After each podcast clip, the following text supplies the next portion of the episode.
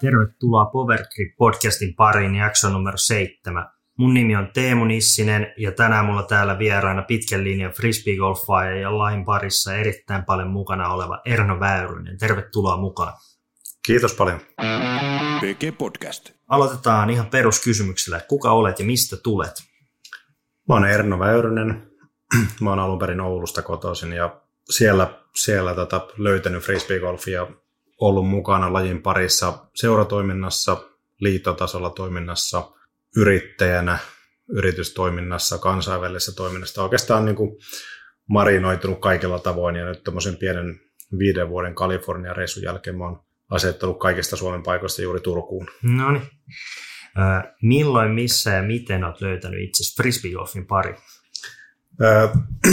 2002 vuosi oli ensimmäinen oikeastaan, milloin päädyin varsinaisesti frisbeegolfin pariin, että me silloin Lehtimäen Tonin ja Siirosen Teron kanssa löydettiin tämmöinen uusi harrastus, mutta vuosi ennen sitä 2001 kesällä yhden toisen kaverin kanssa testailin, tai siis heittelin kaiken näköisiä frisbeitä ihan koppailumielessä, koska se on hauskaa puuhaa ja se on mm. vieläkin hauskaa puuhaa. Ja sitten niiden monien erilaisten frisbeiden ohella ostoskassiin kerran Stockmannilta tarttu tämmöinen DX Sharkki ja siinä luki kaiken näköistä hmm.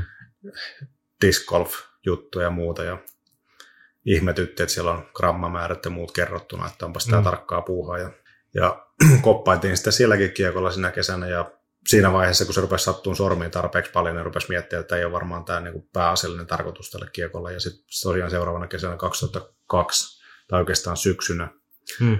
Toni ja Teron kanssa päädyttiin sitten harrastamaan ja se lähti aika, aika äkäisesti sitten liikkeelle. Me oltiin kaikki opiskelijoita, meillä oli huomattavan paljon vapaa-aikaa käytettävissä, että ei ollut töitä Kyllä. haittaamassa harrastamista, niin tota, lähdettiin sitten Oulun frisbee toimintaan mukaan ja tavattiin Luurinantit ja Kajakarin Rikut ja Parviaisen Juhot ja kaikki oululaiset lajihahmot siihen aikaan.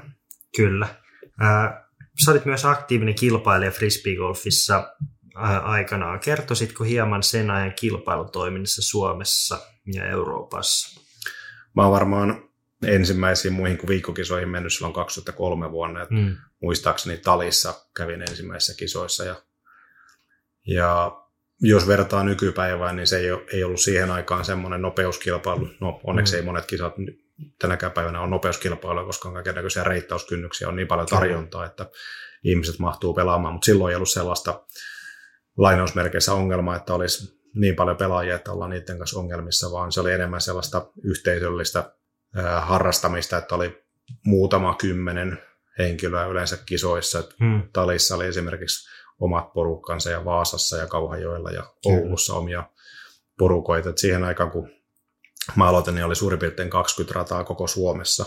Ja jos miettii, että tällä hetkellä on yli 700 rataa, niin muutos on ollut aika järisyttävä tässä tässä aikataulussa. Jos miettii niitä ihan alkuaikojen kilpailuja, niin ei tosiaan ollut mitään niin kuin Suomi-sportteja, mistä saa lisenssit ja mm. muut. Et, et noista kisoista saatiin tieto lähinnä jostain silloisen Frisbee-liiton keskustelupalstan kautta, mihin, mihin postailtiin sitten, että tällainen kisa on tulossa ja sitten ilmoittautumiset tehtiin, miten tehtiin soittamalla tai sähköpostilla tai tällä tavalla. Ja sitten semmoinen hauska hauska piirre sen ajan kisoissa oli se, että oli paljon irtokorikisoja ja sitten ei tietenkään ollut, niin kuin, no ei voi sanoa, että ei tietenkään, mutta siihen aikaan mm. ei ollut vielä tapana, että on ratakarttoja netissä, koska ei ollut niin paljon semmoisia kiinteitä veiskoja, niin, mitä palattaisiin.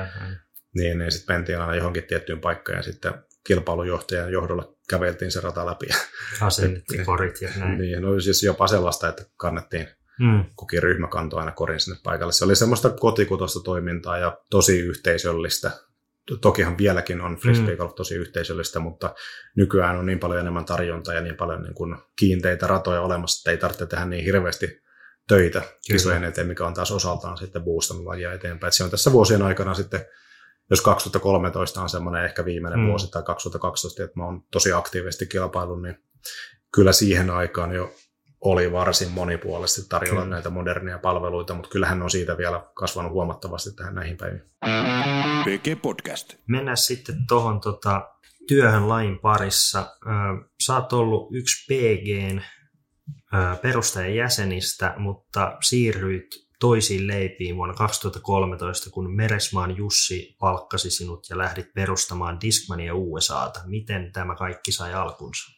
Joo, se onkin mun elämän kannalta aika ratkaiseva aika, että silloin 2009 mä tein vielä päätoimisesti IT-alalla töitä. Et mä kerkesin tekemään kymmenisen vuotta IT-alan töitä ennen kuin mä tajusin, että mitä mun pitää oikeasti tehdä. Et 2009 vielä oli sellainen, kun perustettiin Powergripia, niin mä alastin sitä laskelmissa, että kannattaako täällä Pohjois-Suomessa äh, ruveta myymään frisbeitä vai olisiko jotain parempia myyntiartikkeleita, niin mm. silloin Laukkasen Pasi nykyinenkin avainhahmo Powergripissä, niin sanoi mulle, että älä Erno aina mieti niin pirun tarkkaan jokaista yksityiskohtaa, että ostetaan takakontelinen kiekko ja katsotaan, että mitä, mitä niiden kanssa saadaan aikaa. Ja, ja se oli semmoinen aika tärkeä, tärkeä kohta meikäläisen frisbee golf uraan ja varmasti elämänkin kannalta, että, että tota, uska, uskalsi irrottautua siitä vanhasta ja ei se nyt suuri menetys ole, jos käyttää mm. vähän vapaa-aikaansa siihen, että, että askartelee itselle rakkaan lajin parissa. Ja mm. me ruvettiin sitä hiljalleen kasvattaa peikeitä, tehtiin omin käsin verkkokauppa, niin kuin vielä tänäkin päivänä Turusen Petteri koodaa siellä jokaisen rivi mm. omatoimisesti, niin ruvettiin tekemään kaikkia näitä liikkuja siihen suuntaan, että miten, miten saadaan kiekkoja paremmin maailmalle. Ja, ja se oli sitten varmaan jo 2009, kun Pasi hyppäsi pois Nokian leivistä ja rupesi käyttämään oman aikansa tähän, ja Petteri sitten 2012 muistaakseni. Ja mulla tosiaan sitten vaati vielä vähän enemmän aikaa ennen kuin, ennen kuin mä olin valmis siihen, että uskaltauduin täysin sitten tämän lajin elätettäväksi. Ja se oli 2013 alkuvuotta varmaan maaliskuuta, kun mä tein sen siirron. Vähän ennen sitä olin tehnyt sen päätöksen, että hmm. uskaltaudun tähän frisbeegolfin pariin. Mä olin silloin töissä Jeff-nimisessä IT-alan firmassa ja siellä oli niin inspiroiva ja kannustava meininki, että mä totesin, että, että kyllä mun täytyy tämä oma juttu löytää. Että nykyään se on sellainen, niin kuin, jos katsoo kaikkea self-help-kirjallisuutta ja muuta ja käs, käsketään ihmisiä miettimään, että mikä se oma mm. juttunsa on ja mikä on oma tarkoitus ja intohimo ja näin poispäin, niin mulla oli se hetki oikeastaan silloin ja Kyllä. uskaltauduin silloin heittää ja ää, leikkaamaan palkkani kolmanteen osaan siitä ja syömään hernekeittoa ja, ja vähentää autoilua ja mä sitten pyöräilin pyöräilin joka paikkaan ja pystyi sitten elättämään itsensä kuitenkin sillä ihan minimi, minimitulollakin ja usko siihen kuitenkin, että joka päivä kun tekee töitä tänne eteen, niin parempaan suuntaan mennä ja ratoja myynti aika, aika mukavasti siihen aikaan niin kuin historian käyrät osoittaa. Ja, ja, se, että miten mä päädyin sitten siitä USA ja Discmanin hommiin, niin, niin. Ää, varsinainen kysymyksen pointti, niin tota, Mä uskon, että siinä vaiheessa, kun Jussi oli tarkkaillut tuolta Tampereen suunnalta, mitä Oulussa tapahtui, niin hän sitten, kun oli mun kanssa tehnyt aikaisemmin töitä ja oli asiakassuhteessa, olin asiakassuhteessa sitten silloisen Innova Euroopan nykyisen Spin 18, niin ostettiin heiltä kiekkoja, niin mä myöskin myin ja suunnittelin ratoja, varsinkin Pohjois-Suomen alueella, että välillä kävin myöskin etelämässä mm. auttamassa siinä, mutta olin siinä niin kuin mukana muun Power, Power Gripin tavoin ja oikeastaan sitten, kun Jussi kyseli tarkemmin sitä, että lähtisinkö heidän firman kelkkaan, niin tota, mä totesin, että tämä on niin kiinnostava kuvio tämä Powergripin kanssa meillä, että niin kuin ihan normihommat ei kiinnosta. Olen Kyllä. tietenkin kiitollinen siitä, että kiinnostusta oli ja mielelläni kävin kaikki keskustelut, mutta sitten, sitten kun heitin sellaisen ajatuksen Jussille, että, että mitä jos keksittäisiin jotain suurempaa projektia ja hmm. Jussi ei hirveästi tarvitse kutitella, kun puhutaan tämmöistä suurista kehityshankkeista frisbeegolfin saralla, niin kuin kaikki asioita seuranneet, seuraavat tietää, niin, niin tota, ehkä kuukausi pari sen jälkeen sitten Jussi soitteli, että olisi tällainen, no itse asiassa varmaan soitteli ensin, että olisi jotain asiaa ja tavattiin sitä Helsingissä, kun mä olin jossain muissa asioissa siellä, niin tota, siellä sitten Jussi näytti suuria suunnitelmia USA-toimistosta ja kyseli, että voisiko mua kiinnostaa tällainen ja mä olin oikeastaan siinä 2012-2013 tehnyt sellaisen niin kuin sisäisen päätöksen, että mä en enää niin kuin astu syrjään silloin, kun kysytään jotain frisbeegolf-tekoja, vaikkapa kisan TD-hommien vastuullisuutta tai, tai mitä tahansa, mikä vaatii mm. sellaista niin kuin panostusta ja Kyllä. askeleen eteen astumista, niin mä olin päättänyt silloin, että mä en, mä en niin kuin, jos joku on katsonut Yes Man elokuvan, niin mm. ehkä, ehkä vähän samaan tyyliin mulla oli sellainen vaihe, että mä tartuin kaikkia. Ehkäpä sanoisin, että vieläkin on sellainen vaihe, että mä haluan tarttua sellaisiin juttuihin, jotka edistää lajia mahdollisimman tehokkaasti. Ja Kyllä. Tämän kautta, kun oli niin kiinnostava, ainutlaatuinen elämänkokemus ja liiketoimintakokemus Tyrkyllä, niin mä sitten PGn kavereiden tukemana vastasin kyllä siihen kutsuun. Ja hmm. Samana syksynä jo pakkasin kamat ja, ja tota, no lähinnä Suomen varastoihin. Et yhdellä mm. matkaluvullisella lähdin sitten uuteen asuinmaahan USAhan. Kyllä. no, miten lähditte sitten perustaa tätä Amerikan firmaa ja ketä siinä oli mukana? No me oltiin käyty jo siinä 2013 vuoden aikana kevät, kesä keskustelu ja Averin Rantalaihon Juhon, joka on nykyään Spin 18 toimitusjohtaja ja Avery Jenkinsin kanssa, että halutaan tällaista, tällaista toimintaa kehittää sinne USA, Kalifornia ja suunnitelmat kehkeytyi niin kuin siinä porukassa kaikkein eniten ja sitten lokakuussa 2013 pakattiin tosiaan matkalaukut ja päädyttiin Jussi ja Averin kanssa tuonne LAX-kentälle Los Angelesiin ja se mitä meillä oli siinä vaiheessa olemassa, niin meillä oli Innovan varastolta yhdestä niistä monista varastorakennuksista, niin yksi nurkka toimistolle, varmaan 6 neliöä, mm. yksi koppi, johon me kolmestaan mentiin sitten hommattiin pari pöytää, ja siellä ei ollut mitään huonekaluja eikä mitään toimistovermeitä, niin ruvettiin siitä niin kuin hiljalleen rakentaa, rakentaa niin kuin kaikkea käytännön toimintaa pystyyn ja selvitettiin, että miten yritys perustetaan USAssa ja mitä postereita pitää olla seinällä, jotta ollaan mm. niin kuin lainmukaisia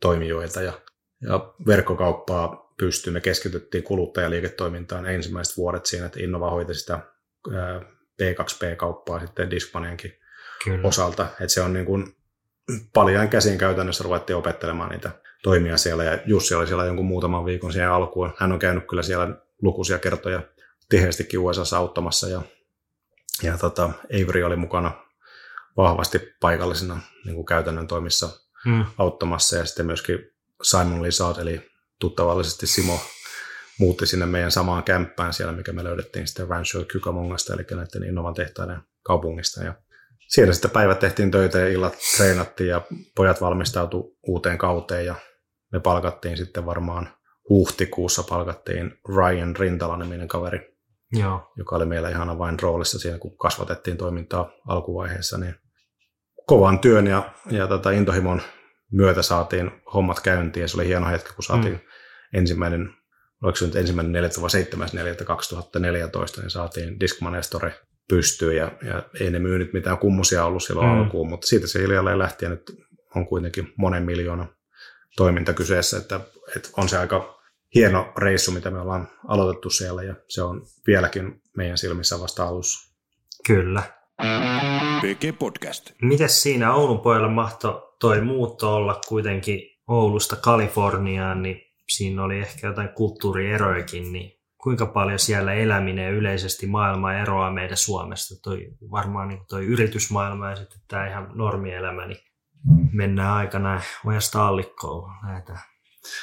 No joo, siellä jos katsoo vaikka Google Mapsista Oulua ja mm. Los Angelesia, niin kyllähän ne vähän eri, erilaisista näyttää ne paikat, että toinen on tuolla toisella puolella maailmaa ja toinen on sitten metsien keskellä pohjoisessa ja noin niin kuin käytännön rutiinien suhteen, jos miettii niin kuin asumista ja syömistä ja matkustamista, niin niissä nyt ei juuri ole eroa, että missä päin tahansa maailmaa asuu, mutta sitten se ympäristö, niin kuin jos puhutaan ihan, ihan niin kuin rakennuksesta lähtien ja kulttuurista ja lainsäädännöstä ja, ja maksutavoista ja ihmisistä ja kaikki, kaikki vaihtuu oikeastaan ihan mm. täydellisesti.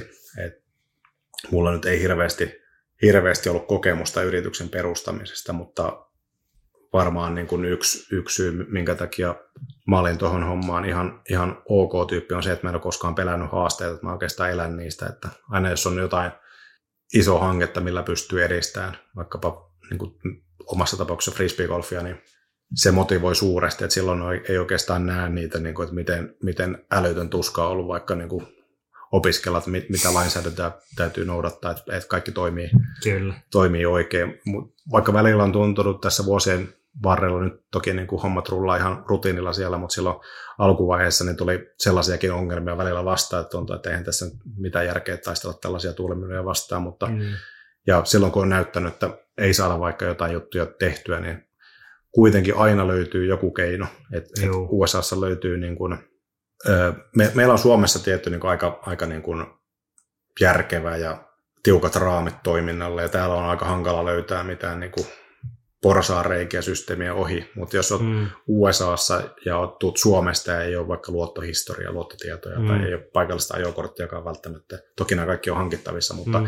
siellä on niin paljon niitä pikkuesteitä, jotka pitää ylittää, että siinä kyllä kannattaa käyttää konsultteja. Mekin kyllä käytettiin mm. jo, jonkin verran konsultteja, mutta kyllä siellä niin kuin tosi paljon on, on, on tota joutunut kovalla raalla työllä selvittämään, Joo. että miten hommat toimii. Ja, ja tota, kyllä, kyllä viesti on se, että aina, aina löytyy keino, jos on tahto.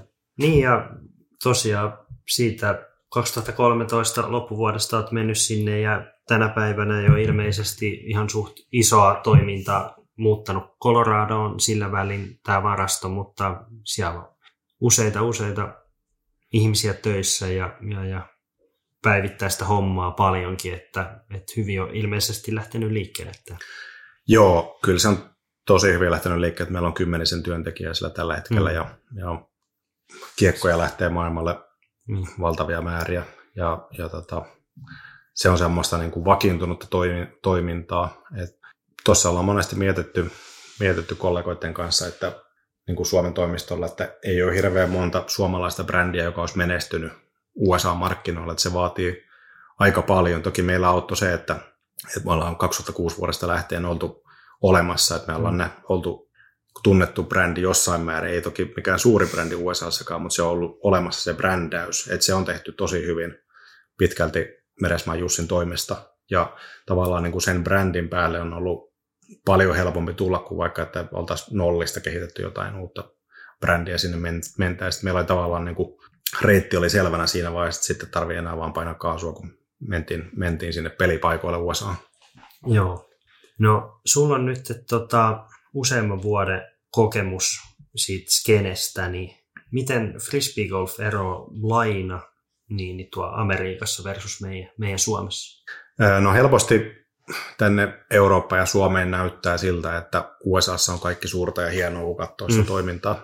Tokihan siellä on 90 prosenttia suurin piirtein pelaajista ja radoista ja bisneksistä, mutta sitten kun menee sinne kattoon varsinaisesti paikan päältä, varmasti kaikki suomalaiset, jotka on käynyt katsoa, millaista se USA-toiminta on, niin se on semmoista aika marginaali meininkiä, että jopa suurimmissa kisoissa saatetaan heittää jostain parkkipaikalta pysäköintiruudusta suurin piirtein ja saatetaan Kyllä. heittää jopa autojen yli tai vastaavaa, mikä on täysin pöyristyttävä meille suomalaisille, jotka ollaan totuttu siihen, että että meillä on tiipaikat tietyissä paikoissa ja, ja ei tarvitse välttämättä niin koko ajan odottaa jotain muuta liikennettä tai muuta, muuta toimintaa siinä puistossa. Meillä on huomattavasti ammattimaisempaa ja meillä on suurin piirtein top 10 urheilulaji Suomessa tämä frisbee golf.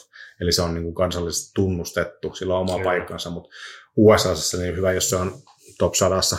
Niin, kyllä. Juu, ja sitten kun täytyisi tuohon sanoa, että meillä on niin kuin, jopa jos menee jollekin radalle, niin saattaa kuulla, niin kuin, että valitetaan, että kun ei ole se neljä kertaa kakkonen tiipaikka, kun ollaan niin totuttu siihen, että se on, mm. saattaa ollakin vain kolme metriä pitkä tai whatever, että me ollaan niin täällä siihen neljä metriä pitkään, kaksi metriä leveeseen tekonurmi nimenomaan ja niin kuin, ollaan siihen totuttu, että sit jos ei sitä ole, että pitäisi yhtäkkiä joltain as, niin kuin asfaltilta tai kävelytieltä tai jostain tämmöisestä tiedä, niin, niin, niin se on oikeasti aika iso, iso ero sitten, sitten näiden Jenkkien ja meidän Suomen välillä.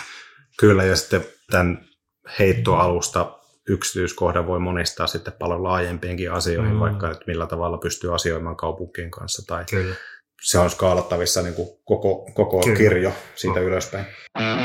PG Podcast. Nyt kun sä oot viisi vuotta siellä ollut Jenkeissä, niin niin, niin mikä on sun näkemyksesi, kuinka isoksi laji voi kasvaa Amerikassa ja, ja mitä mahdollisesti tulisi tapahtua, että, jotta siitä tulisi niin todella tunnettu siellä. Nyt vähän marginaalilaji kuitenkin sen maan mittakaavassa. Joo, se on hyvä pitää mielestäni vaan maan mittakaavassa. Mm. Puhutaan marginaalista. Ja se on hyvä kysymys. Ei siihen, mä en näe, että siinä on mitään yksittäistä, yksittäistä konstia, millä siitä tulee suuri. Että jos tämä kasvu jatkuu sellaisena, että 10 prosenttia suurin piirtein tulee joka vuosi lisää mm. harrastajia ja kenttiä ja kaiken näköistä toimintaa frisbeegolfin ympärille USAssa, niin se on ihan vääjäämätöntä, että se mitä suurempi se absoluuttinen massa on, ja sitten kun siellä laittaa 10 prosenttia suhteellista kasvua, mm. niin siinä on tämmöinen niin kuin talous, talouspuolelta tuttu kor, korkoilmiö palvelee mm. meidän, meidän lajia niin kuin automaattisesti parempaan suuntaan, ja mä uskon, että siinä vaiheessa, kun meillä on joku tietty maaginen raja pelaajia mm. ja ratoja ja kaikkea toimintaa, niin siinä vaiheessa mennään seuraavalle tasolle ja yhä isommat vaikutusvaltaisemmat peluurit ja media kiinnostuu siitä. Että tällaisia tasoja meillä on Suomessa käyty läpi jonkun verran ja mm. me ollaan aika hyvä laboratorio disco, disco frisbeegolfin Kyllä. kehityksessä. Ää, onko, onko myös ymmärtänyt oikein, että just tosiaan niin Jenkeissä tulee tällä hetkellä, niin kuin siellä tulee, niin kuin, puhutaan, tulee yli 500 rataa vuodessa about lisää. Eikö siellä ole jotain tämmöisiä lukuja? Suurin piirtein tämmöistä vähintään. Niin, et, et Suomessa kun tulee, niin kuin, meillä tulee vielä kuitenkin joitain kymmeniä, mutta siellä, siellä sitä tulee niin kuin paljon. Toki lääniähän on, on sitten enemmän kuin koko Eurooppa, niin, niin, niin tota, näin. PG Podcast. Tätä nykyään saat töissä sitten tämän Jenkki-reissun jälkeen niin Suomen ja Euroopan päässä ää, ja työskentelet aktiivisesti lain kehittämiseen eteen. Niin millä tiellä ollaan, että frisbeegolf lähtisi kasvuun meillä myös Keski-Euroopassa? Tätä on ainakin henkilökohtaisesti on pohtinut enemmän tai vähemmän taustalla tässä viimeiset kymmenen vuotta, varmasti 10-15 vuotta. Ja välillä on ihmetellyt, että minkä takia tämä on just Pohjoismaissa niin suurta. Toki, mm. toki on poikkeuksia olemassa, kuten vaikka Tsekki, missä Novakiveljekset on tehnyt tosi kovaa työtä lajin kasvattamiseksi. Mutta tota, jos miettii Keski-Eurooppaa ja Etelä-Eurooppaa muuten, niin mm. siellä ollaan vielä kyllä niin kuin aika lähellä nollapistettä. Jos miettii Saksaakin, siellä on 60 miljoonaa asukasta muistaakseni. Joo. Ja tota, ihan valtava potentiaali, että et miten päästään niin kuin frisbeegolf viemään siellä edes siihen mittakaavaan, missä se on Suomessa, pienessä mm. Suomessa, pohjoisessa, niin mulla on tällä hetkellä sellainen näkemys, ja meidän yritykselläkin on sellainen näkemys, että ei välttämättä niin kuin tarvitse pakottaa niitä uusia 18 väyläisiä joka paikkaa täyteen, vaan mm, voidaan mennä niin kuin oikeat tuotteet edellä, että esimerkiksi tällaisia irtokoreja, edullisia marketti-irtokoreja ja sitten siihen kiekkosettejä, jotka on kaikkien helppo ymmärtää, että mitä ne mm. on. Se on helppo, ne ei vie paljon tilaa siellä kauppojen hyllyissä ja Euroopassa mm. on paljon sellaisia ketjuja, urheiluketjuja ja kaiken näköisiä kauppapaikkoja verkossakin, jotka pystyy helposti ottamaan tuollaisen tuotteen ja vielä kun mm. se tehdään heille helpoksi, että sellainen tuote on tarjolla ja selitetään, että mikä tämä on ja tehdään aktiivisesti myyntityötä tuolla kentälläkin, mikä nyt on mun päärooli, päärooli juuri Euroopassa kehittää, kehittää lajia, niin mä näkisin, että tämä tulee olemaan tosi suuri ajatuksen muutos siinä, että miten me niin. saadaan Eurooppaan enemmän frisbeitä. Ja sitä kautta, kun sinne saadaan tällaista, niin kun, saadaan se sinne niin kun ruohonjuuritasolle kauppoihin ja ihmisten ymmärrykseen, että mikä tämä homma on, niin silloin on myöskin ää, paljon helpompi tehdä niitä ratahankkeita siellä. Hyvä. Ö, sä oot ollut siis myös tämän lisäksi noin viisi vuotta niin aktiivisesti ollut kehittämässä frisbeegolfia, koululiikuntaa millä tiellä ollaan sen saralla? Joo, meillä on tällä hetkellä Suomen Frisbeegolf-liiton alaisuudessa tämmöinen jaos, jota kutsuttiin aikaisemmin ää, Suomen Frisbeegolf-kouluttajat ry mutta nykyään Joo. se on Frisbeegolf-liiton alla jaoksena, mikä on loistava juttu, koska liitto on mm. vaikutusvaltainen tekijä suomalaisessa urheilussa, niin siellä on paljon järkevämpää toimia siinä alla. Ja me ollaan nyt suurin piirtein viitisen vuotta toimittu sen eteen, että me muodostetaan sellaista koulutusjärjestelmää frisbeegolfille. Ja toistaiseksi ollaan koulutettu noin 150 ohjaajaa Suomeen, tämmöisen niin ohjaaja ykköskurssin läpikäynyt. Ja siinä suurin etu on se, että kaikki nämä ihmiset, jotka on kiinnostuneita tästä koulutuksesta, niin he ovat käyneet tällaisen tietynlaisen samanlaisen mallin, millä tavalla vasta-alkajalle opetetaan frisbeegolfia. Se ei ole mitään ruudin keksimistiedettä, mutta me ollaan tehty varsin perusteelliset ja kätevät paketit siihen, että millä tavalla frisbeegolfia opetetaan. Että se ei ole pelkästään muutamien henkilöiden varassa ympäri Suomen se toiminta, vaan se on mm. niin kuin koko Suomen tasolla. Niin ja sitten jos on se vaikka se 150 ihmistä, niin kuin jo ennestään, ketä haluaa aktiivisesti tehdä sitä, niin kaikki ei opeta eri tavalla ja kaikilla on se oma näkemys, että tällä kripillä ja näin ja tolleen ja näin, vaan että olisi joku on luotu se konsepti, että Juuri näin, ja se, alkuun. ja se ei ole missään nimessä pelkästään tekniikan opetusta, vaan se on kokonaan niin kuin lajikulttuuri ja etiikka ja kaiken tällaisen viemistä eteenpäin. Ja yleensäkin lajitietämystä ja sitten meillä on yhteiset kanavat, millä tavalla me viestitään koko Suomen harrastajille. Ja, ja tämä on hyvä ensimmäinen askel, mutta sitten mitä me tarvitaan varsinaisesti on se, että me pystytään tarjoamaan yhteiskunnalle, varmasti lähinnä kouluille, frisbee golf sellaisissa paloissa, että sitä pystyy ottamaan mukaan opetussuunnitelmaan. Kyllä. Ja tähän me ollaan keskitytty viimeisten parin vuoden aikana ja just ilokseni huomasin, että mm. Frisbee Golf Liitto palkkasi Leo Piirosen koulutuskoordinaattoriksi ja Leo lähtee viemään tätä asiaa nyt eteenpäin ja se on hienoa nähdä, että mm. laitetaan tällainen satsaus tähän tärkeäseen asiaan, koska mm. tämä on yksi niistä tärkeimmistä jutuista, mitä me voidaan lajille tässä vaiheessa tehdä, että siitä ei tule pelkästään sellainen ää, yksi frisbee golf huuma, jonka jälkeen se Kyllä. alkaa häipymään pois vähän niin kuin Ruotsissa kävi 90-luvun jälkeen. Joo. Niin, jos mä oon ymmärtänyt oikein, niin sä oot tätä myös lähtenyt viemään myös ulkomaille. Onko, onko minkälaisia juttuja siellä on? Joo, meillä on tosiaan Suomessa loistava tilanne frisbee-golfin suhteen, mutta taisin mainita tuossa aikaisemminkin, että mm. motivoi suuresti se, että saataisiin tehtyä ihan kansainvälisesti mm. iso laji tästä. Ja silloin, jos me Suomessa täällä frisbee golf labrassa kehitellään mm. juttuja, jotka toimii, niin kyllähän meidän kannattaa lähteä viemään sitä myös Suomen rajojen ulkopuolelle. Ja Pohjoismaat on siihen aika luontava kanava ja itse asiassa sieltä on tullut meille sitten liitolle kyselyitä jo mm. reilu vuosi sitten, ehkä pari vuotta sitten, että voitaisiinko me tulla sinne vetämään kurssia ja tulla kertomaan tästä mm. järjestelmästä. Ja arpaus onneksi sitten mun kohdalle, että Rantalaiho Juho kävi Islannissa veikkaan vuosi sitten ja nyt mä kävin Tanskassa ensimmäisen kurssin vetämässä tuossa viime syksyllä ja nyt oli tarkoitus tässä keväällä käydä siellä sitten niin kuin koutsaamassa paikallista porukkaa, että ne vetää keskenäänsä ensimmäisen kurssin, mutta sitten mm. tapahtui kaiken näköisiä virusilmiöitä ja se meni vähän jäihin se hanke, mutta tällaisia virityksiä mm. on olemassa ja ö, on myös selvitteellä se, että olisiko jotain tällaisia tuettuja hankkeita koko Euroopan laajuisiin frisbee golf kehityshankkeisiin ja tällaiset on niinku niitä mun unelmia, mitä voisi seuraavaksi mm. sitten toteuttaa. Kyllä, tuo kuulostaa mahtavalta, että saataisiin se se niin kuin sitten useampiin maihin tämän, sinne, nimenomaan sinne ruohonjuuritasolle tasolle sitten. Ähm, no, onko mahdollista, että meillä olisi täällä Euroopassa lajin levinneisyys ja suosio Amerikan tasolla vielä jonakin päivänä? Kuinka todennäköisenä sä näet se? Mm, on varmasti mahdollista ja mä näkisin, että tässä on avainasemassa se, että me saadaan nimenomaan se ruohonjuuritaso Kyllä. hoidettua. Ennen se ei ole silleen, että me tuodaan vaan tuodaan johonkin paikkaan, missä ei tunneta frisbee-golfia, niin tuodaan joku iso kisa. Ei se varmasti sitä kautta mene, vaan se täytyy mm. lähteä sieltä niin kuin alhaalta päin rakentaa.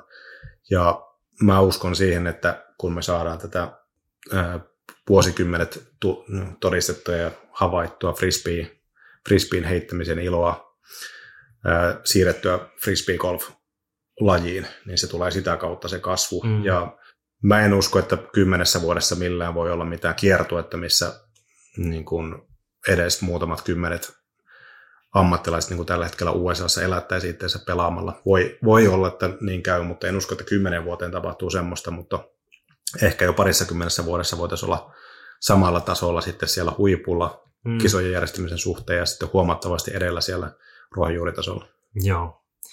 No tuossa vähän sivuttiinkin, mutta kuinka mahdollisena pidät, että Euroopassa olisi mahdollista pelata frisbeegolfia ammatikseen?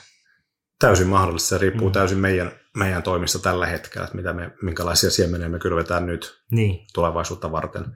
Mutta ei ole mitään esteitä, koska frisbeegolf on tunnetusti, ei tarvitse olla edes mikään lajihörhö, että et voi todeta, että mitä hyötyjä frisbeegolfissa on ja minkälaisia niin. megatrendejä se, se niin kuin tukee. Esimerkiksi tämä, että se on ympäristöystävällistä ja se on tasa-arvoista siinä mielessä, että ei tarvitse olla mitään, mm. mitään tota, syviä taskuja siihen, että pystyy harrastamaan tätä ja se Kyllä. on niin kuin sosiaalisesti hyväksyttyä monissa eri sosiaaliryhmissä mm. ja erilaisten ihmisten kesken. Siinä on tosi paljon sellaisia asioita, jotka tukee sitä, että siitä tulisi tosi iso juttu, mutta se on nyt aika paljon meistä laji-ihmistä kiinni, että mitä me tehdään tällä hetkellä. Niin ja varmasti just niin kuin tuossa aikaisemmin, että täytyy ensiksi saada niin kuin just, että saadaan tämä ruohonjuuritaso kuntoon. Ja just, että nythän tämä on aika pohjois, maapainotteista täällä Euroopassa, mutta sitten kun tuosta toi Baltia aukeaa ja sitten vähän toi et- eteläisempi Eurooppa ja Keski-Eurooppa sieltä ja pikkuhiljaa, niin kyllähän se sitten jossain kohti varmasti myös se poikii sinne ammattimaisellekin puolelle niin kuin varmasti, koska sitten lai kasvaa ja siinä tulee enemmän euroja mukaan ja sitä kautta sponsoreita ja näin. Mutta se on varmasti se tie sieltä ruohonjuuritason kautta, että mitään, mitään sellaista, että yhtäkkiä tulisi joku touri ja siinä olisi suoraan isot rahat ja näin, niin se ei ehkä näin, näin tule tapahtuu, että, että, että vielä kuitenkin polkua on mentävä. Kyllä, se vaatii pitkä jänteistä ja määrätietoista työtä, että päästään sinne, mutta kyllä me nyt tälläkin hetkellä ei huomata, että, että mitä tämä meidän Suomessa tehdyt työt on poikinut vaikka Viroon. Että sinähän on tullut tosi aktiivinen mm. lajiskene ja se auttaa Ruotsia. Mm. Norjassa on tosi aktiivista toimintaa, Tanskassa on tosi aktiivista toimintaa, vaikka mm. niinkin pienellä saarella, niin siellä ei keskiverto tanskalainen ei, ei tunne koko lajia. Kyllä.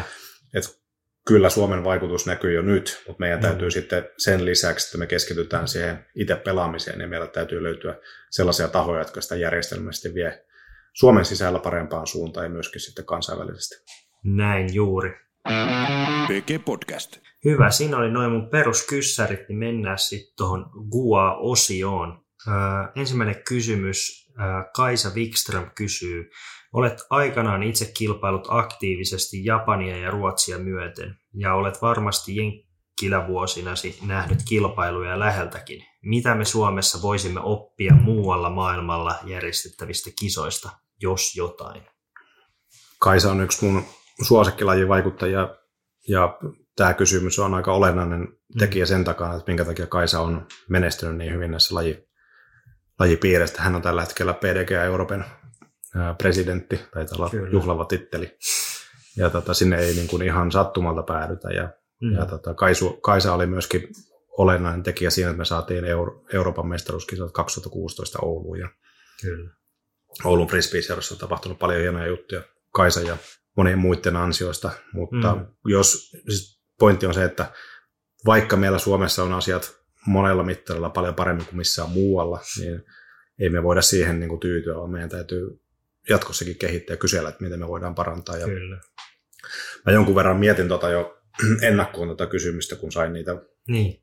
ennen, ennen kuin valmistauduin tähän podcastiin, niin tota, ei siellä niin kuin järjestelypuolella ole kovinkaan paljon. Ei mulla tule mieleen mm. oikeastaan yhtään sellaisia juttuja, että mitä, mitä jossain muualla on, mitä me ei tehtäisi jo esimerkiksi mm. meidän parhaissa kyllä. kisoissa. Että meillä on se tietotaito kyllä, mutta mitä, vois, niin kuin, mitä, mitä mä oon kokenut kansainvälisissä kisoissa niin kuin erityisen vahvasti on se, että kun lähtee vaikka jonnekin Keski-Euroopan kisareissulle, niin mm. siellä on melkein aina joku pelaaja illallinen jossain ja siellä on enemmän mm. semmoista yhteisöllisyyttä, niin mä sanoisin, että me, meidän kannattaisi pyhittää vaikka yksi ilta siitä kisaviikon lopusta sellaisellekin toiminnalle, että kokoonnutaan siihen ja siellä voisi olla vaikka jotain, mm. jopa niin kuin virvokkeiden, virvokkeiden nauttimisen lisäksi myös joku mm. ehkä joku PDGn kokous tai vastaava, että, että mm. ne voisi olla sellaisia kokoontumisia, missä pidettäisiin hauskaa ja samalla edistettäisiin asioita. Kyllä. Että joku tämän tyyppinen juttu, mikä tulee ehkä tuolta renno, rennomista kansoista kuin suomalaiset. Niin, niin ja sitten jen, Jenkeissähän var, varsinkin, jos sieltä katsoo, niin siellähän ne aina haluaa kaiken näköistä festivaalia siihen ympärille, että se on niin kuin,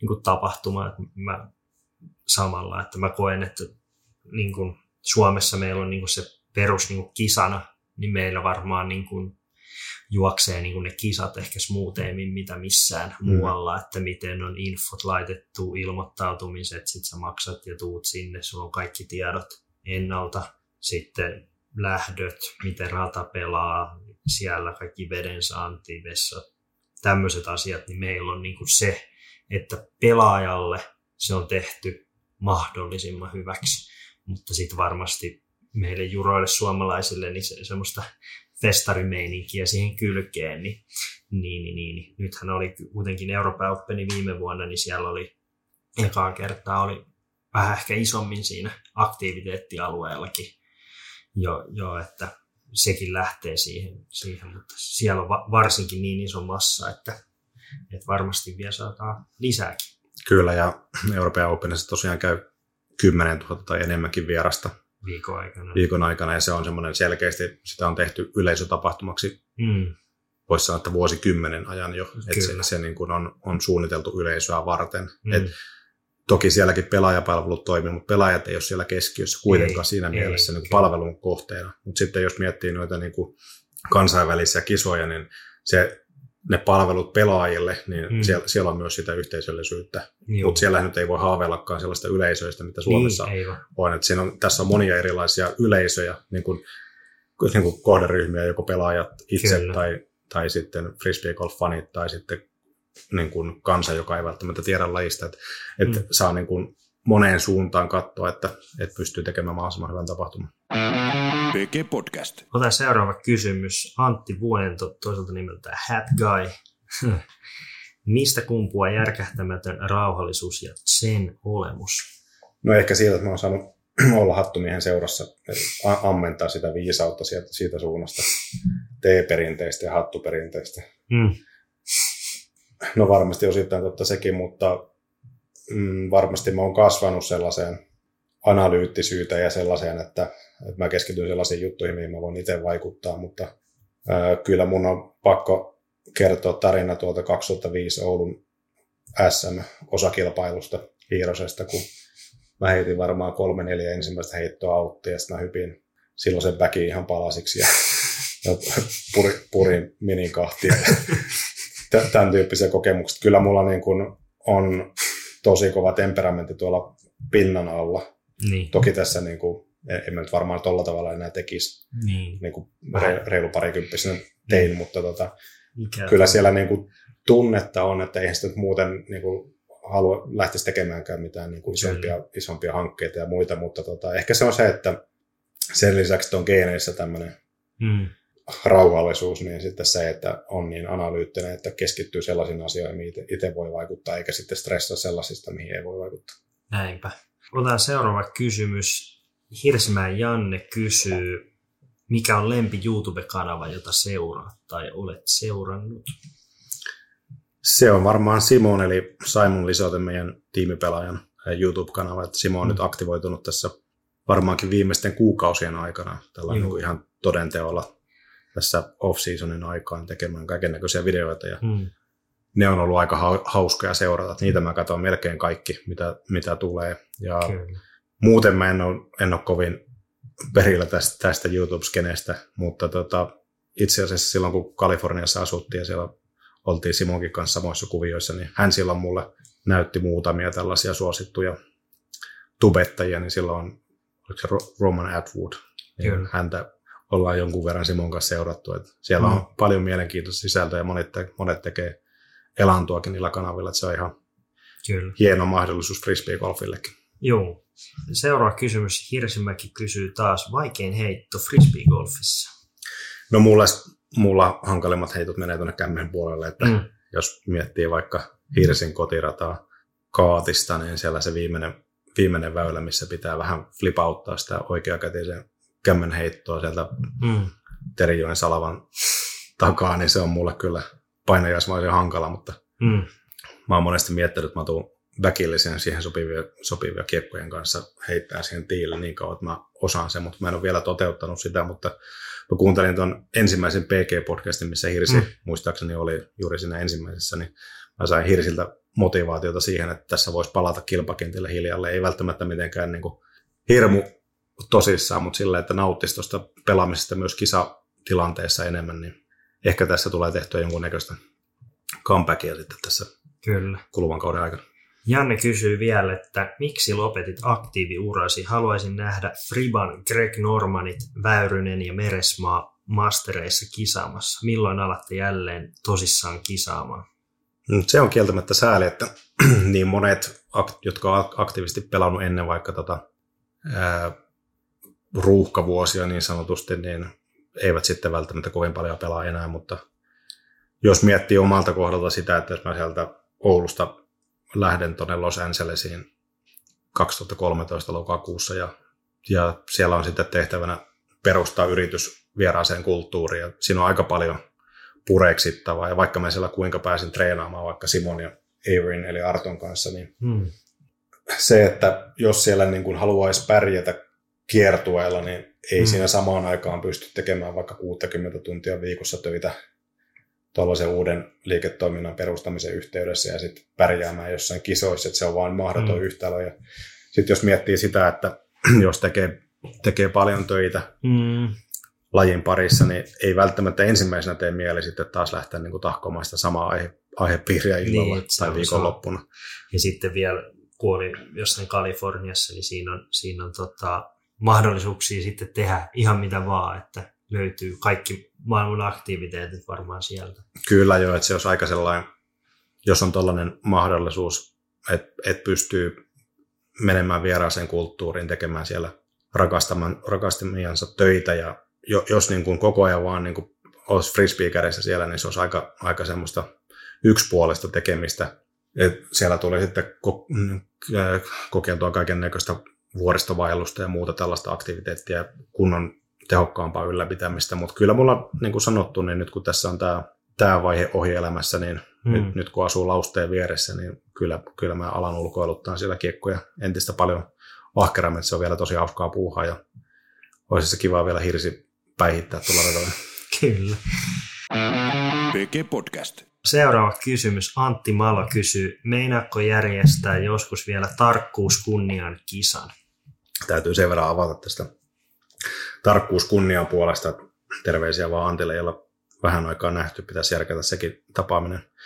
Mutta tota, mulla oli pitkään tapana avata pelivuosi sillä, että mä järkkäsin Oulussa tämmöisen tarkkuuskunnian kisaa ja se kisa koostui sellaisista, saattoi olla jopa 400 metriä pitkä väylä ja sellaisia niin kuin erilaisia ratkaisuja, mitä en koskaan suunnittelisi mihinkään normaali hmm. rata, vaan sinne niin kuin sellaisia, ei mitään kompromisseja, vaan otetaan siitä maastosta irti kaikki, mitä siitä löytyy löytyy. Ja tota, kyllä siellä kirosana traikas, kun pelaajat paino, paino menemään pitkiä väyliä, mutta tota, aina sinne kuitenkin vuosi toisensa jälkeen löytyi porukkaa uudelleenkin, että se oli semmoinen hauska karnevalihenkinen kisatapahtuma. Ja nyt kun Antti tämän nosti, nosti esille, niin eikö se olisi aika kiva tapa aloittaa ensi kausi vaikka 2021? Kyllä. Maskit päästä tai ilman. Tarkkuus kunnia. Siinä oli toinen kyssäri vielä, että puttaatko edelleenkin noin 60-metriset väylät? Mä en tiedä, mä en ole nyt niin pitkä aikaa heittänyt, että täytyy käydä, täytyy käydä kokeilemassa, että missä vaiheessa putti vaihtuu tuohon sivulta heittämiseksi, mutta joo, mulla on ehkä perinteitä siinä, että mä oon aika minimaalisella liikkeellä heittänyt kiekkoa. Seuraava kysymys. Jukka Karjalainen kysyy, mitä ominaisuuksia arvostat suomalaisissa radoissa ja usalaisissa radoissa? Jukka on tuolta Pikkaralla frisbeegolfista Oulusta. Siellä on semmoinen osuuskunta, joka keskittyy mahdollisimman mukavan frisbeegolf-elämyksen tekemiseen sinne sille varatulle alueelle. mm. Oikeastaan se on semmoinen hyvä esimerkki, mitä mä arvostan ennen kaikkea suomalaisessa frisbeegolfissa. Et harrastusolosuhteet on sellaiset, että ei tarvitse pyydellä anteeksi olemassaoloaan siellä, kun Kyllä. pelaa frisbeegolf-kassi selässä. Toisin kuin sitten jos miettii USAta sitä varjopuolta niin kuin tähän rinnastettuna, niin siellä ollaan yleensä niin kuin toisten jaloissa jossain, ja jos siellä on jotkut baseball-treenit vaikka jonkun väylän vieressä, niin siinä ei mm. tarvitse hirveän kauan keskustella, että kuka siellä kiertää, kiertää tois, toisen harjoitukset ohi ja kuka ei. Joo, kyllä. Mutta jos miettii USAssa sitten myönteisiä juttuja, niin tokihan siellä on, se on niin iso maa, että sieltä löytyy kaiken näköistä maastotyyppiä kalliovuorista. Mm California Beacheihin ja siellä löytyy sellaista ilmastoa, että pystyy pelaamaan ympäri vuoden frisbeegolfia, että ehkä tällaiset asiat on sitten USA puolella. Ja tuohon täytyy vielä mainita, sä, sä oot varmaan, mä en ole itse päässyt siellä, mutta kun sä olit siellä Kaliforniassa kauan, niin sä oot varmaan siellä Sky High radalla käynyt ja se on hauska, koska sehän on kuinka korkealla, muistaaksä, kuinka korkealla se on merenpinnasta? Se on kahdessa kilsassa ja se on itse asiassa juuri kukaan ei sitä, mä vähän yllätyin, kun mm. sen esille, koska juuri kukaan ei sitä tiedä, koska siellä ei pelata mitään isoja kisoja. Joo. Se on tämmöinen 27 väyläinen, varsin lyhyistä väylistä koostuva mm. vuoristorata, ja se on niin kuin sellaisten upeiden isojen mäntyjen mm. ympäröimällä alueella, tai niitä kasvaa siellä kaikkialla, ja, ja siellä on aina noin 10-15 astetta viileämpää kuin siellä laaksossa. Joo. Että jos on vaikka 30 astetta siellä laaksossa ja on sortsit jalassa, niin sitä täytyy varautua 15 siellä ylhäällä. Mutta se on niin hieno paikka maisemilta ja luonnolta, että se on ihan mun suosikkeja, vaikka sielläkin heitetään parkkipaikan reunasta ja muuta, mutta siellä ei niin haittaa, koska siellä ei ole juuri ketään ihmisiä normaalisti, se on ihan mun suosikkipaikkoja. Ja mun täytyy vielä tuohon lisätä, että mä joskus Lahtisen Jannen kanssa juttelin, että hän on siellä, siellä pelannut jollain jenkkireissulla ja sanoi, että kun se on niin korkealla, niin siellä kiekot on tosi paljon ylivakaampia ja että siellä on joutunut painaa jollain niin kuin tyyliin rolleripannulla, että on joku 80 metrinen ylämäkiväylä, niin normaalisti mitä Suomessa käyttää rollereihin, niin se on sitten niin suora. Että et se on niin kuin sitä, me ei Suomessa, kun pelataan täällä niin, niin kuin merenpinnan tasolla, niin me ei niin kuin, moni ei tiedäkään sitä, että sillä merenpinnan niin kuin, silloin ihan tosi iso vaikutus tuohon meidän frisbeen lentoon. Onko oikeassa? Kyllä, se pitää paikkansa kyllä, että jo Lahtisen Janne on käynyt monia kertoja Kaliforniassa ja meillä on sieltä mukavia muistoja mm. yhdessä muun muassa Sky Highsta ja, ja se pitää paikkansa, että siellä kiekot käyttäytyy ylivakaammin niin sanotusti, tai, tai pitäisikö sanoa, että vakaammin. Vakaammin, niin. niin. Ja, ja, tota, ja sitten sekin, että kun se on kahdessa kilsassa, niin mm. se alkaa vaikuttaa siihen hapenottoonkin, että kyllä. se alkaa puuskuttaa huomattavasti aikaisemmin. Jos ei kiekot, niin kyllä mies ja nainen ja määrittelemätönkin varmasti puuskuttaa samalla tavalla. Että se pitää paikkansa ja meillä on nyt toimisto Coloradossa ja sehän on mm. mailin korkeudessa, eli 1600 metriä. Että se on melkein samoilla lukemilla siellä, mikä tuntuu käsittämättömältä näin, niin kuin jos niin. tuosta noin vaan karttaa katsoen. Niin, Mutta meidän täytyy sitten ottaa kiekon, kiekon testauksessa huomioon se, että niin, se on vähän että ei välttämättä Coloradon vakaus ole sama kuin vaikka, niin. vaikkapa Turussa. Näinpä. Siinä oli jatkokysymys, että mitä taas et arvosta, niin kun, mitkä ovat usalaisten ja suomalaisten ratojen vähemmän onnistuneet ominaisuudet? No mä en pidä siitä, että esimerkiksi päätourilla USAssa heitetään jostain jalankulkuväylältä mm. jollain pienen spray-merkkauksen kohdalta tai, tai siellä on jotain liukkaita kumimattoja, joiden vierestä mm. nurmikolta pelaajat heittää koko ajan, koska ne on niin kelvottomia ne tiimatot.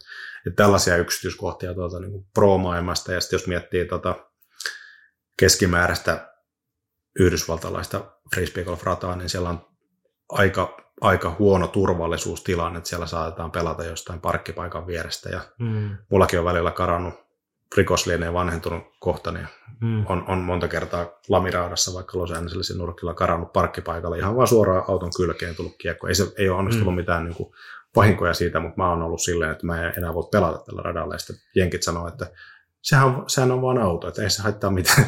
Niin. että se, tällainen turvallisuuskulttuuri ja sitten se tosiasia, että siellä ollaan toisten jaloissa. Mm. Ja se ei ole sellainen niin kuin, ö, samalla tavalla tunnustettu ja hyväksytty laji, niin se aiheuttaa Kyllä. monenlaisia haasteita, varsinkin sellaiselle, joka on tottunut näihin 4 kertaa 2 metrisiin tiipäreihin.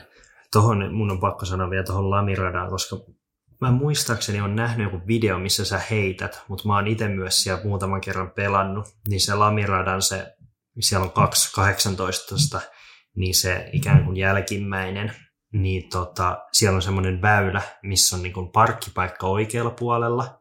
Sitten siinä on nurmikkoa ihan maks 10 metriä leveä kaistalle. Ja vasemmalla puolella on niin kuin täys autotie. Kai sä oot nähnyt sen videon. Ja sitten siinä on tuplamando ja se on joku, se on joku normileiskassa, se on varmaan kuin 80 metriä tai joku tämmöinen.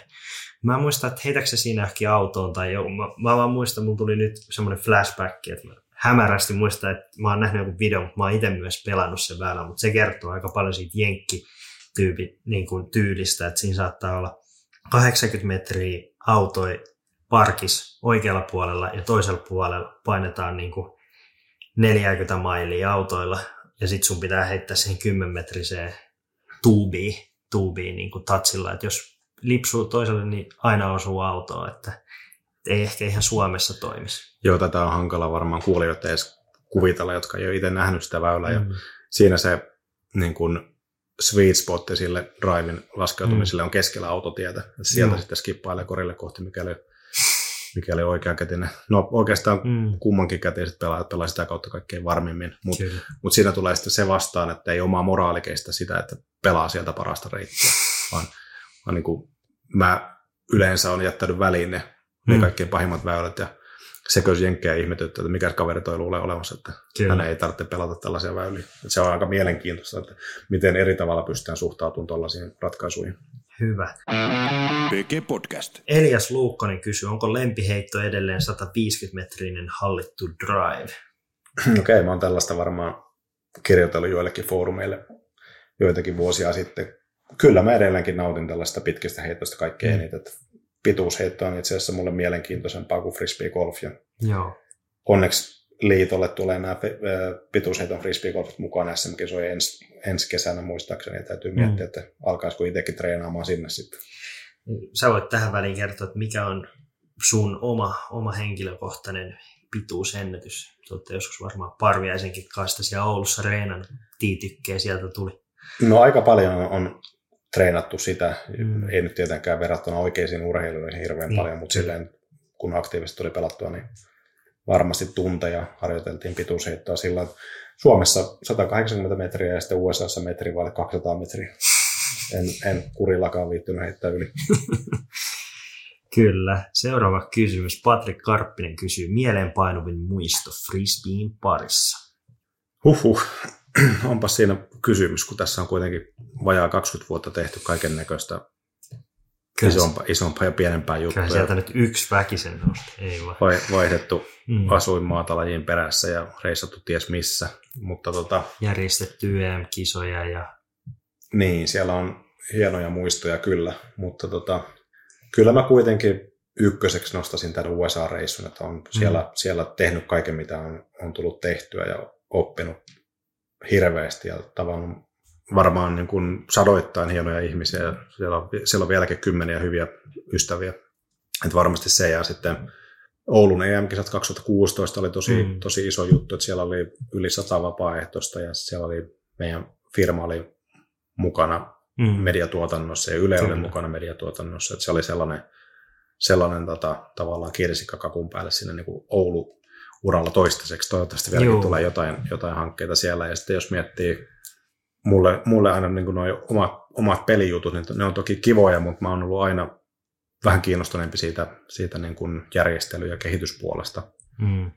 Musta siinä pystyy saamaan paljon enemmän aikaan. Ja Kyllä. jos miettii kuitenkin näitä omia heittojuttuja, niin varmaan ensimmäinen holari, kun mä Oulun hiirosessa silloisella viimeisellä ysiväylällä kaivoin, kaivoin tällaisen DX Archangel, eli Archangel suomalaisittain backista, ja rikoin 100 metrin rajan ensimmäistä kertaa ja heitin semmoisen 110 metrisen holarin, holarin niin kuin sille väylälle, niin se, se on semmoinen aika lämmin muisto. Silloin niin kuin, ei ollut semmoista niin kuin paatunutta tilannetta. Mä oon varmaan nyt heittänyt yli 50 holaria tähän mennessä. Mä en ole siis pelannut mm. viimeiseen kahdeksaan vuoteen hirveän paljon, Kyllä. mutta sillä kuitenkin 50 holaria, että nyt jos heittää holarin, niin se on sillä ihan kiva juttu, että mm. tonne, tonne köpsähti. Mutta, mutta silleen, että se ensimmäinen oli sillä, että se oli, siinä tuli heittäydyttyä selälle ja huudettua jotain. Joo, on se, on se ensimmäinen ja sitten vielä, että sen tekee niin kuin, että sä teet omat pituusenkat ja holarin samalla, niin se ei mene niin kuin mulla oikein jakelu, että niin tarkasti voi osuukin sillä omalla, omalla tota, että se lähtee se arkkienkeli ekan kerran lähtee kunnon plaaniin ja sitten se on, sit se on pöntöstä löytyy. Täytyy muuten vielä lisätä tuohon, että noin Oulu EM-kisat niin on omalle kohdalle, ei nyt sen takia, että menestyin, menestyin niissä kisoissa, mutta noin muutenkin, niin on menee kyllä omaan top kolmoseen, niin kuin kaikki, kaikkien aikojen kisoissa, missä on pelannut, että siellä oli, siellä oli, tota, siellä oli niin kuin kaikki, kaikki järjestetty, sitten tietenkin Euroopan Openit on hyviä ja, ja on tykännyt niin kuin USDGC, USDGC on varsinkin pelaajalle, pelaajalle sitten kans, kans hyvin, että siinä on kyllä kovia kisoja ja tosiaan EM-kisat vielä niin kuin muutamissa on ollut, mutta noin nyt oli ihan selkeästi ylitse, ylitse muiden, että oli, oli aika, aika lailla kaikki viimeisen päälle. Mukava kuulla ja mm. täytyy lähettää terveisiä ja kiitoksia koko, koko sille tiimille, joka oli mukana järkkäämässä sieltä Ilpo Tolosesta moniin moniin muihin tyyppeihin. PG Podcast. Sitten tuossa on tota, semmoinen kysymys, kun Jiho Jokinen, jos saisit suunnitella unelmaratasi ja käytössä olisi rajattomat resurssit, niin millainen siitä tulisi? Tätäkin mä oon tuumailu joskus aika paljonkin, mutta mä oon oikeastaan tullut sellaisen tulokseen, että mulla riittää tosi pitkälle se, että pääsee vaan tuonne metsään ulkoiluttaan kiekkoja, että se ei tarvitse olla välttämättä niin, niin kuin huippu ja huippu se paikka tai kokemus, mitä etsiä, vaikka mä oon kommentoinut näistä maksullistakin radoista silleen, että, että tykkään niistä, niistä elämyksistä ja palveluista, mutta tota, jos nyt oikein miettii sellaista unelmien kohdetta, niin sieltä löytyy vaihtelevia väyliä haastavuudelta, sieltä löytyy korkeuseroja, sieltä löytyy vesistöylitystä ja ei välttämättä ylitystä, mutta ainakin mm. jollain tavalla joku nätti vesistö voisi olla siinä. Ja sitten siinä olisi mm. jotain palveluita, mistä saisi tankattua välillä kahvia semmoinen. koneeseen kesken kierroksen tai kierroksen jälkeen ja semmoinen, missä voisi jäädä viettää aikaa vaikka, vaikka ruokailun parissa tai muuten. Sellainen mm. vähän niin kuin golfkentät on nykyään, mm. niin joku sen tyyppinen frisbee golf, frisbee golf-kuvio ja mä en näe mitään syytä, minkä takia sellaisia ei Suomeen mahtuisi vaikka kymmenen, kymmenen kappaletta saman tien. Kaikki, kaikkiin noihin isoihin kaupunkeihin voisi ainakin voisi ensi alkuun sellaisen tuupata. Otetaan vielä tuohon tuommoinen pikku kevennys, kevennys loppuu. Petter Lil Hong kysyy, lemppari, hamppari, mäkkärissä. Tässä kun on Simo mainittu muutamaan kertaan mm. lähetyksen aikana, niin oikeastaan ainoa kerta, kun mä käyn Mäkkärissä, niin se on Simon kanssa. Se on suuri Mäkkärin ystävä. Ei mullakaan mitään Mäkkäriä vastaa, mutta en mä oikeastaan tiedä sieltä muuta kuin Big Mac ja juustohampurilaisen, niin mm. ehkä mä Big Macin valitsen. Tai sellaisen, joka on valmiina siinä. Kyllä, et, et, ei et, tarvitse odottaa. Hirveän, hirveän kauan venä. Hyvä. Hienoa. Mä haluan kiittää Erno sua oikein paljon, että pääsit tänne ää, meidän PGn podcastiin mukaan. Ja tota, onko sulla jotain loppusanoja tähän kuulijoille? Kiitos Teemu, oli ilo, ilo ja kunnia olla mukana tässä mulle tärkeän Power perheen tuotoksessa ja tämä on hienoa, että näitä dokumentoidaan näitä Frisbee Golfin historian tapahtumia eri henkilöiden tarinoiden muodossa. Kyllä. Ja mä voisin haastaa suomalaisia lajiaktiiveja ja lajin parissa toimivia siihen, että keskityttäisiin välillä myös siihen, että millä tavalla me voidaan tarjota e- esimerkiksi niin kuin lapsille ja nuorille parempia frisbeegolf-kokemuksia. Hmm. Ja ehkä myös sellaisen haasteen voisi heittää, että, että enemmänkin mahtuisi Suomeen sellaisia niin kuin täyden palvelun frisbeegolf-keskittymiä, ehkä myös liiketoiminnan muodossa, että sinne voisi laittaa jonkun kopin, mistä pystyy ostamaan liput ja Kyllä. kaavit ja maissit ja makkarat ja mm. vähän tällaisia niin kuin korkeamman tasonkin elämyksiä. Että, että molempiin päin, meillä on aika paljon nyt sitä niin kuin samanlaista mm. tarjontaa, niin molempiin päihin, varsinkin sinne junnupuolelle ja perhepuolelle enemmän tarjontaa. Mietitään myös heitä, kun suunnitellaan frisbeegolfia. Näinpä. Hyvä. Mä haluan kiittää kaikkia kuulijoita, ketä on ollut pykälässä tähän asti. Ja kuten te jo tässä kohtaa tiedätte, niin me nähdään taas ensi perjantaina uuden jakson parissa. Kiitos kun kuuntelit ja me kuullaan ensi viikolla. Morjes!